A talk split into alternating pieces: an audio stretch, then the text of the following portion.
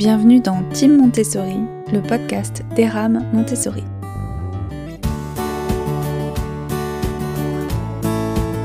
Eram Montessori est un organisme officiel de formation Montessori qui propose de suivre la théorie en ligne avec une équipe pédagogique hyper motivée et bienveillante et de pouvoir mettre en pratique cette théorie grâce à des stages conventionnés en école Montessori.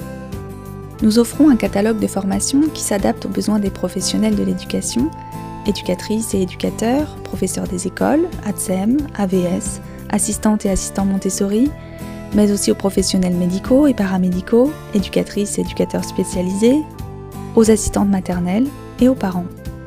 Retrouvez toutes les informations sur le site Eram Montessori. Eram, l'anagramme de Maria. A-I-R-A-M, montessori.com. Dans la première saison de Team Montessori, toute l'équipe d'Eram Montessori se mobilise pour chacune et chacun, avec ses mots, vous transmettre et faire vivre un élément clé de la pédagogie Montessori qui résonne particulièrement pour elle ou lui. C'est donc aussi une merveilleuse opportunité de découvrir les membres de cette chouette équipe qui accompagne les stagiaires chez ERAM, que ce soit côté administratif, technique ou pédagogique.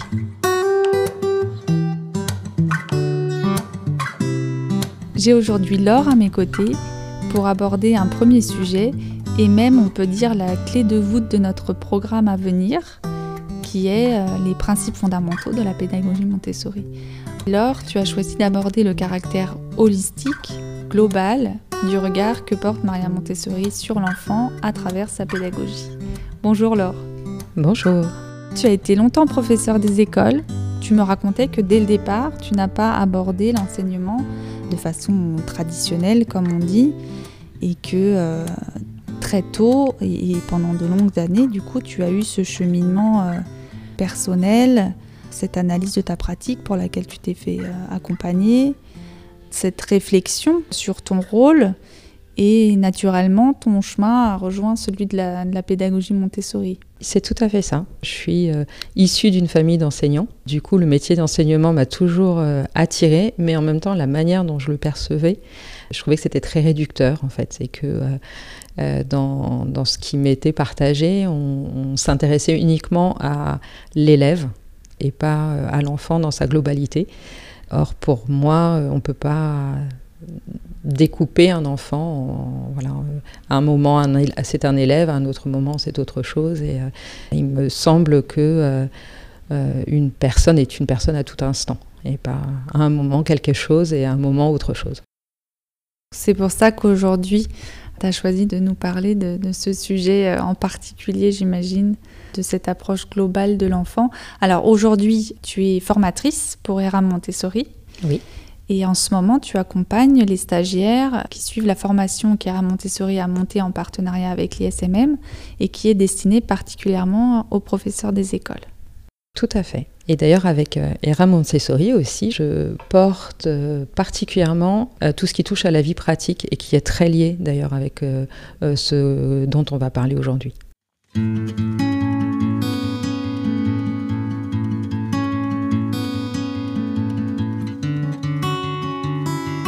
Pour illustrer le regard que Maria Montessori portait sur les enfants, tu as choisi cette citation. La fonction du milieu n'est pas de former l'enfant, mais de le révéler. Maria Montessori était médecin. Euh, elle a abordé les, enfants par euh, ce prisme de la médecine. Euh, sa démarche, celle d'une chercheuse scientifique, avait un faisceau large et pas celui d'une enseignante ou d'une pédagogue. C'est le message que tu voudrais faire passer. La pédagogie Montessori ne traite pas que des apprentissages à proprement parler. Ça, c'est vraiment quelque chose qui m'est euh, très cher. Et d'ailleurs, pour compléter ce que tu disais euh, sur euh, son cheminement à elle, c'est qu'elle s'est d'abord intéressée aux enfants dits déficients ou débiles, et que donc ce n'est pas l'élève qu'elle voyait en eux, mais c'est voilà la personne. Et, je pense que ça a vraiment orienté toute cette démarche. D'ailleurs, elle, elle s'est toujours défendue d'être juste une pédagogue. Elle se voyait en effet davantage comme une scientifique. Il me semble que euh, c'est un aspect de sa pédagogie qui est un peu souvent oublié. On a tendance à centrer son regard sur les outils qu'elle a développés, sur le matériel, ou même sur certains aspects qui sont plus euh, on peut dire théoriques éventuellement, comme euh, les plans de développement, les périodes sensibles. Mais aujourd'hui, euh, il me semble qu'on garde quand même souvent, quand on lit cette pédagogie, un regard qui est plus centré sur l'apprentissage. De quelle manière on va aider l'enfant à apprendre et moins de quelle manière on va aider l'enfant à se développer. Or, pour Maria Montessori, il me semble que c'est vraiment essentiel.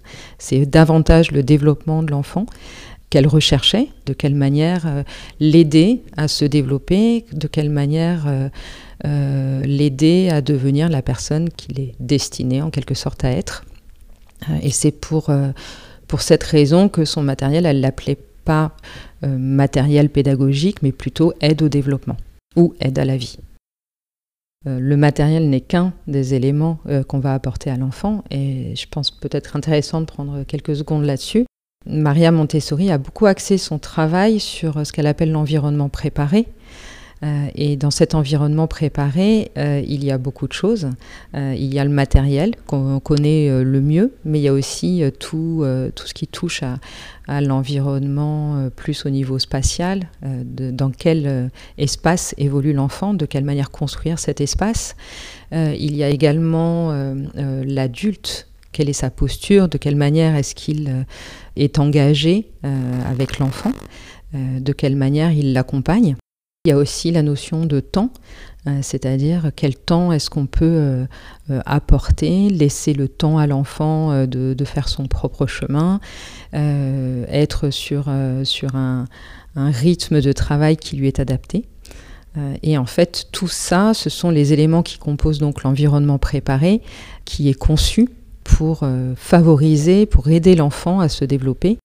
On va rechercher, en tant qu'éducateur Montessori, à accompagner l'enfant euh, dans un certain nombre de domaines, à commencer par euh, la concentration. Aider l'enfant à se concentrer et à être capable de faire des choix. C'est la première étape qu'on cherche à atteindre, à aider l'enfant à atteindre plus exactement. Et une fois que euh, l'enfant a atteint cette capacité de se concentrer, euh, de faire des choix, c'est-à-dire tout simplement de choisir une activité parmi toutes celles qui lui sont proposées, ensuite, euh, beaucoup de choses vont pouvoir découler de tout ça. Il va pouvoir développer sa volonté, son, sa capacité par exemple à réaliser une activité de bout en bout, à la ranger à sa place. Ce sera une première étape hein, dans le développement de sa volonté. Il va pouvoir également développer sa confiance en lui, euh, son estime de lui. Voilà, je me sens capable euh, et je me sens autorisé à faire telle ou telle chose. Je m'autorise moi-même d'ailleurs. Vont découler également euh, l'autonomie, sa capacité en effet à faire certaines activités tout seul, et puis au-delà sa capacité d'indépendance, sa capacité à, à faire des choses par lui-même, mais des choses qu'il aura décidé de faire. On cherche également à l'aider à développer son esprit logique, au travers de tout un tas d'activités, parfois euh, euh, surprenantes. Hein. Par exemple, en vie pratique, on va euh, accompagner cet esprit logique grâce à l'ordre du matériel, l'ordre du, matériel sur le plateau, par exemple, qui va guider l'enfant dans dans son activité.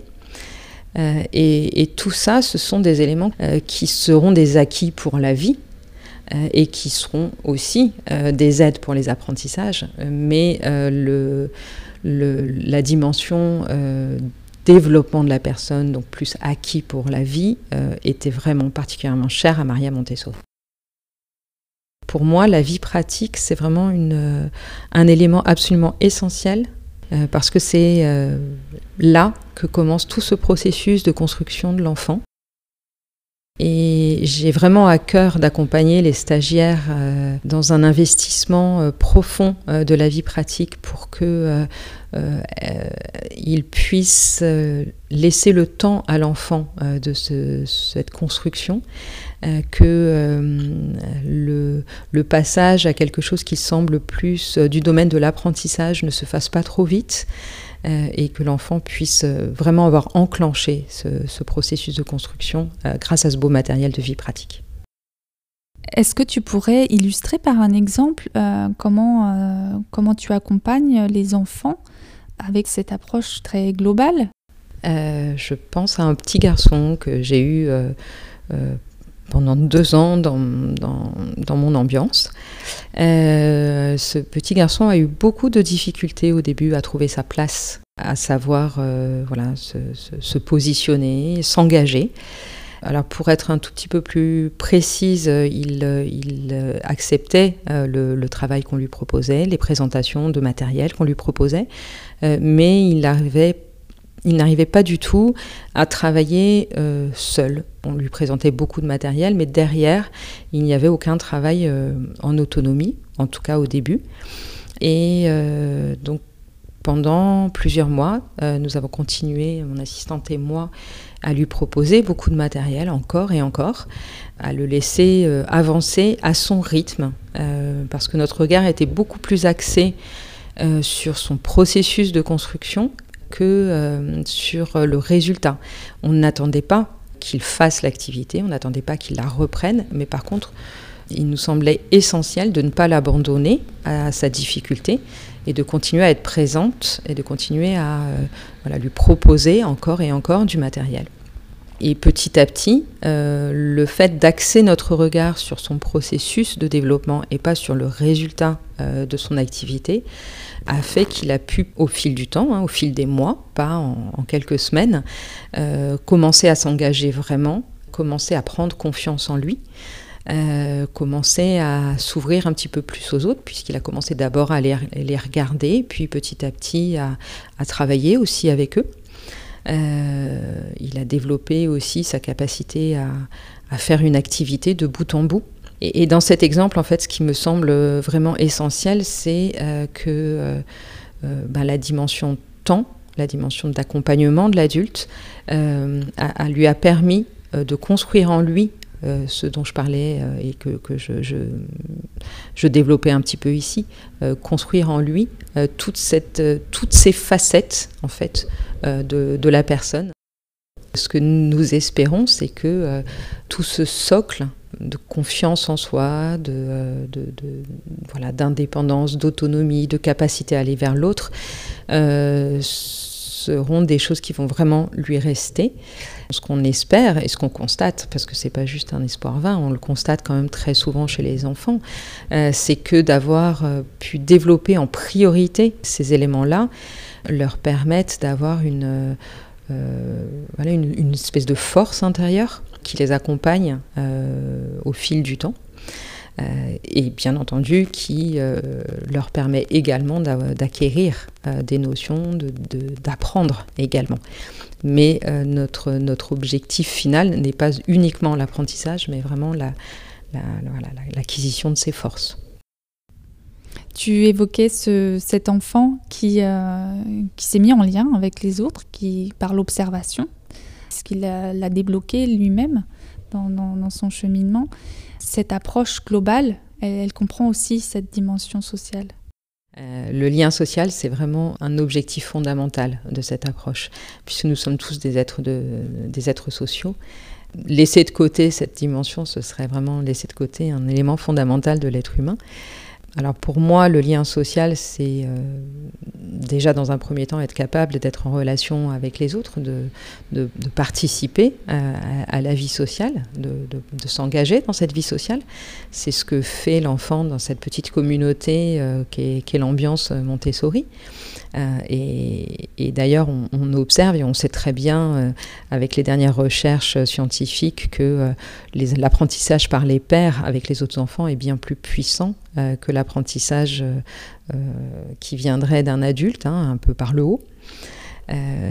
mais par lien social, enfin, au-delà du lien social, je voudrais également parler de l'intégration dans la culture, le fait que ce qu'on essaye d'aider l'enfant à, devenir, c'est d'une personne adaptée euh, à son époque et à sa culture, et une personne qui, au-delà, et devient capable d'être acteur dans cette culture, plus quand il sera adulte, mais déjà dans cette petite culture qui est l'ambiance Montessori, où il, participe à la vie, il participe au nettoyage, il participe à l'esthétique de cet environnement. mais au-delà, quand il sera adulte, d'être un, adulte qui aura trouvé sa propre place euh, ce qui fait sens pour lui et ce qui lui permettra d'être acteur euh, dans, cet environnement plus vaste euh, qui sera le sien à ce moment-là.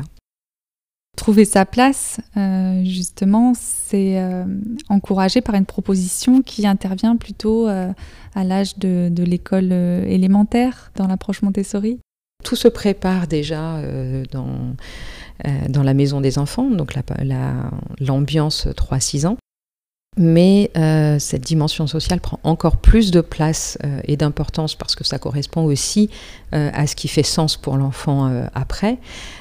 ça prend encore plus de place donc à l'école élémentaire. et pour, pour illustrer ça, on propose à l'enfant dès qu'il arrive à l'école élémentaire plusieurs grands récits. Ces grands récits commencent de la création de l'univers et aboutissent à euh, la, création euh, de l'écriture et des mathématiques. Ils sont euh, proposés tous les ans, en début d'année, aux enfants.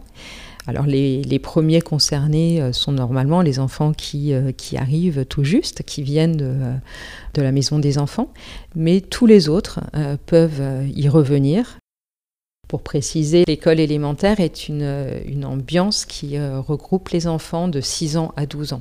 Euh, donc tous les enfants entre ces 6 ans et ces 12 ans euh, peuvent euh, venir et assister à ces grands récits et réaliser des activités consécutives.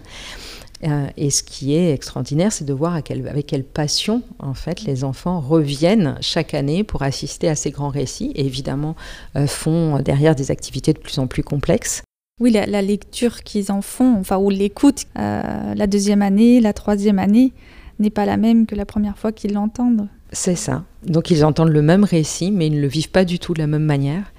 Mais par contre, on retrouve quand même des enfants qui euh, voilà, le vivent une fois, deux fois, trois fois, quatre fois, cinq fois, six fois, euh, avec toujours un énorme intérêt. Euh, mais en faisant autre chose avec ces récits.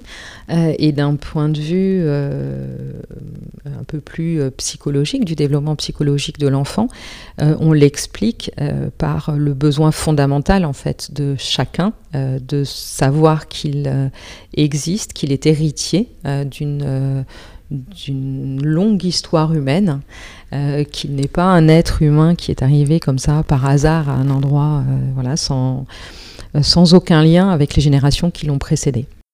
Donc faire le lien avec tout ce qui a précédé aide l'enfant à trouver sa place dans le monde actuel et futur. Tout à fait. Euh, à trouver sa place, à l'apprendre euh, et à être partie prenante de ce monde-là. L'approche Montessori, alors toi tu parles d'approche et non pas de, pédagogie, tu trouves ce terme trop réducteur. L'approche Montessori, elle va aider l'enfant à trouver sa place dans la société à terme, quand il grandit, quand il devient adolescent, jeune adulte. Et puis tu, me dis euh, finalement que cette approche, elle s'adresse à, tout être humain, à tout âge, et, puis euh, jusqu'à jusqu'aux personnes âgées pour finalement retrouver euh, une place dans la société. Ça me semble tout à fait juste ce que tu proposes. Euh, c'est vrai que l'idée de pédagogie me semble en effet réducteur, euh, puisque euh, tout ce dont on a parlé auparavant concerne vraiment tout être humain, quel que soit son âge. que le, processus de développement, le processus de construction, ça nous concerne tous.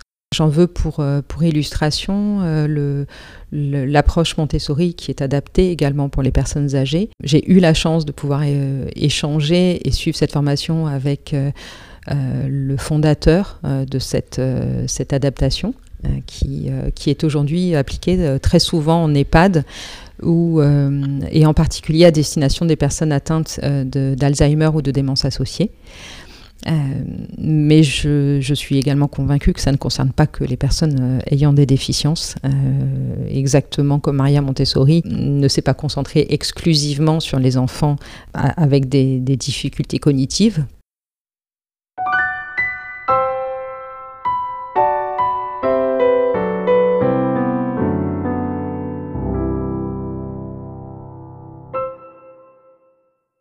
bien, merci Laure pour euh, le temps que tu m'as accordé. Euh, merci pour ces éclaircissements sur l'approche Montessori qui est, on s'en rend compte, très, très large, très profonde. Les stagiaires ont vraiment beaucoup de chance de, t'avoir euh, pour les accompagner dans, leur cheminement. Je, suis sûre qu'elles bénéficient de, ce recul et de cette réflexion que, tu as. Eh bien, merci beaucoup. Dans mon, activité de formation avec RM, c'est un grand plaisir d'accompagner les stagiaires.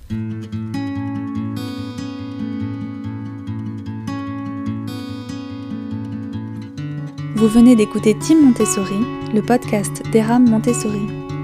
Pour prolonger ce moment, sachez que l'équipe est à votre disposition sur erammontessori.com. A I R A M montessori.com.